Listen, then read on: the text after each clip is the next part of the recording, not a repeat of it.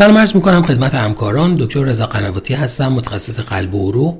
در ادامه مجموعه ویدیویی آشنایی با داروهای PCSK9 اینهیبیتور بخش دوم رو که مرور مطالعات مهم و تاثیرگذار در مورد این داروها با تاکید بر داروی اولوکوماب یا رپاتا هست خدمتتون ارائه می‌کنم. در این مجموعه در سه بخش اصلی بحث رو دنبال می‌کنیم. اول اینکه با در دسترس بودن داروهایی مثل استاتین ها چه ضرورتی برای تولید داروهای جدیدتر بوده؟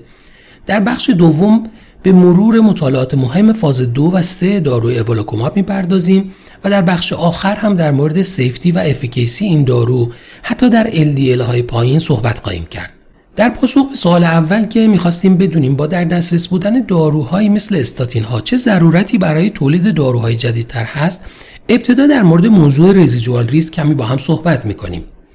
همونطور که می‌دونید بیماران مبتلا به clinical ASCVD در ریسک تکرار حوادث قلبی عروقی هستند.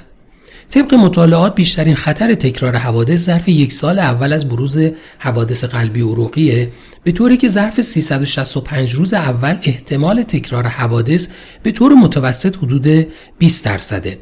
اما بعد از سال اول هم همچنان بیمار در خطر تکرار حوادث قلبی عروقیه و سالیانه نزدیک به 6 درصد بیماران خطر تکرار حوادث رو دارند به طوری که در مطالعات دیدن که ظرف سه و نیم سال بعد احتمال تکرار حوادث به طور متوسط کمی بیشتر از 20 درصد در این بیماران خواهد بود.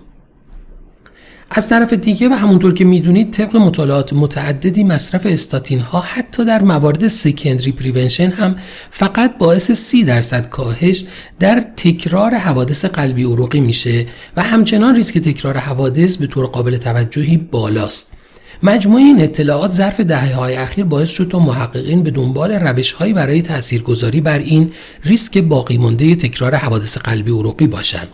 در ویدیوی اول این مجموعه مسیر کشف و تولید این داروها بیان شد اما اگر بخوایم یک مرور سریع بر مطالعات مهم فاز دو و سه این داروها داشته باشیم تا سال 2014 مجموعه بزرگی از مطالعات فاز دو با حجم نمونه های قابل توجهی برای بررسی efficacy داروی evolocumab در بیماران high risk و کسانی که علی رغم درمان با استاتین همچنان LDL بالا داشتن انجام شد که هدف همه این مطالعات بررسی تأثیر دارو بر میزان کاهش LDL سرم بود. از سال 2014 و با توجه به موفقیت آمیز بودن مطالعات فاز دو مطالعات فاز سه شروع شدن که بزرگترین این مطالعات مطالعه LAPLACE دو بود که 1896 بیمار رو مورد بررسی قرار داد ولی این مطالعات هم با حجم نمونه های بزرگتر بازم به دنبال اثر بخشی دارو روی میزان LDL خون بودند. در سال 2015 مطالعات بیماران FH رو هم در بر گرفتن با مطالعه تسلا و راترفورد و بحث سیفتی دارو هم در مطالعه بزرگ اسلر یک و دو با حجم نمونه 4465 بیمار مورد بررسی قرار گرفت. در سال 2016 و در ادامه مطالعاتی که در گروه های جمعیتی مختلف بر روی اثر بخشی دارو انجام شده بود مطالعه گلاگوف به بررسی نقش مصرف دارو بر حجم پلاک های آتروسکلروتیک پرداخت. اما بالاخره در سال 2017 بزرگترین مطالعه بر روی این دارو مطالعه فوریر با حجم نمونه بیش از 27 هزار بیمار و با هدف بررسی نقش دارو در کاهش end point های MACE در بیماران clinical ASCVD انجام شد که این مطالعه کاربردی رو به طور خلاصه با هم مرور می‌کنیم. مطالعه FOURIER در بیماران clinical ASCVD انجام شد یعنی بیمارانی که سابقه MI non-hemorrhagic stroke و symptomatic PAD داشتند که علیرغم درمان با دوز متوسط یا بیشتر استاتین با یا بدون مصرف ezetimibe همچنان LDL بیشتر یا مساوی 70 یا non HDL cholesterol بیشتر یا مساوی 100 داشتند و حداقل یک risk factor major یا دو یا تعداد بیشتری risk factor minor رو داشتند سپس بیماران به طور random به دو دسته placebo و دارو تقسیم شدند و هر دوازده هفته ویزیت می شدن و از نظر بروز primary end point ها و secondary end point های مد نظر مطالعه مورد بررسی قرار می گیرن. متوسط مدت زمان فالوآپ این مطالعه هم 26 ماه بود. همونطور که ملاحظه میفرمایید بعد از گذشت 48 هفته از شروع درمان کاهش 59 درصدی یعنی معادل 56 میلی گرم در دسیلیتر در میزان LDL در گروهی اتفاق افتاد که اولوکوماب رو استفاده می‌کردن در مقایسه با گروه پلاسبو.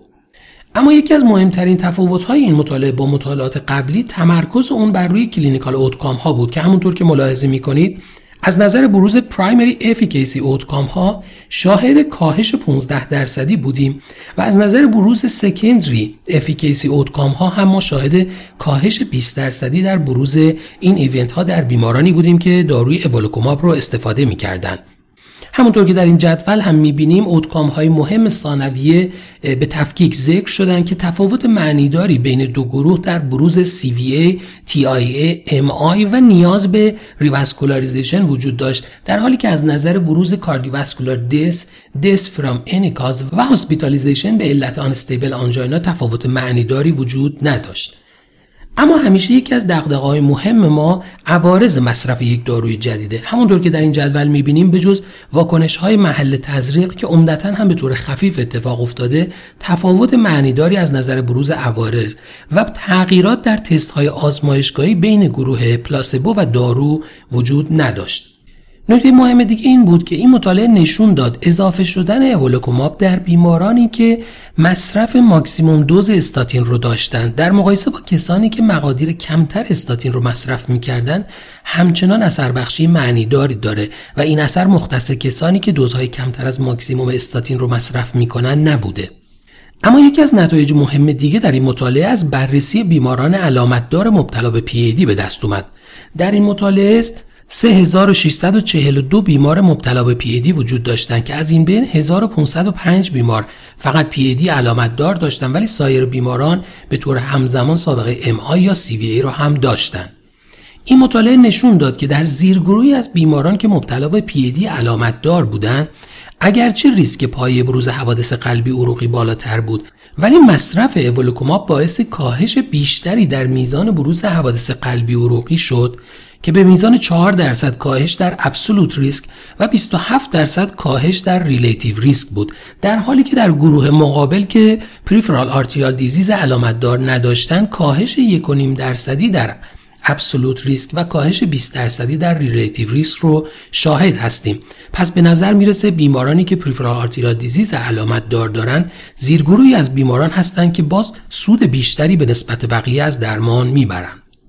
اما در بخش سوم در مورد safety و efficacy مصرف دارو در بیمارانی که LDL پایین دارن مختصری صحبت می‌کنیم. یکی از سوالاتی که در مطالعه فوریر به دنبال پاسخ اون بودن همین موضوع بود که آیا limit ی از نظر رسیدن به LDL برای سود بردن بیمار از درمان هست که پایین تر از اون بیمار از درمان سودی نبره؟ نتایج مطالعه فوریر نشان داد که حتی تا رسیدن به مقادیر کمتر از 20 میلی گرم در دسیلیتر از LDL هم به طور پیوسته شاهد کاهش در بروز primary endpoint ها و secondary endpoint ها هستیم. اما سوال دیگه که مطرح بود این بود که آیا limit ی از نظر رسیدن به LDL وجود داره که در مقادیر کمتر از اون بیمار دچار عوارض بشه؟ این مطالعه نشون داد که حتی با افت شدید LDL و رسیدن به مقادیر کمتر از LDL 20 هم خطر بروز عوارض نسبت به target های بالاتر افزایش پیدا نمی‌کنه. بنابراین اگر بخوایم نتایج مطالعات ذکر شده رو به طور خلاصه با هم مرور کنیم در بیماران مبتلا به clinical ASCVD یعنی کسانی که سابقه MI، سکته مغزی یا peripheral arterial disease علامت دار داشتن مصرف داروی evolocumab یا Repatha سبب کاهش 56 میلی گرم در دسیلیتر در LDL کاهش 15 درصدی در primary endpoint و کاهش 20 درصدی در secondary endpoint میشه. همچنین در زیرگروه بیماران مبتلا به PAD کاهش 27 درصدی در مجموع MACE و MALE رو شاهد هستیم. بدون اینکه ریسک بروز عوارض جدی رو در این بیماران شاهد باشیم. امیدوارم این ارائه مورد توجه شما قرار گرفته باشه. ممنونم از توجه شما.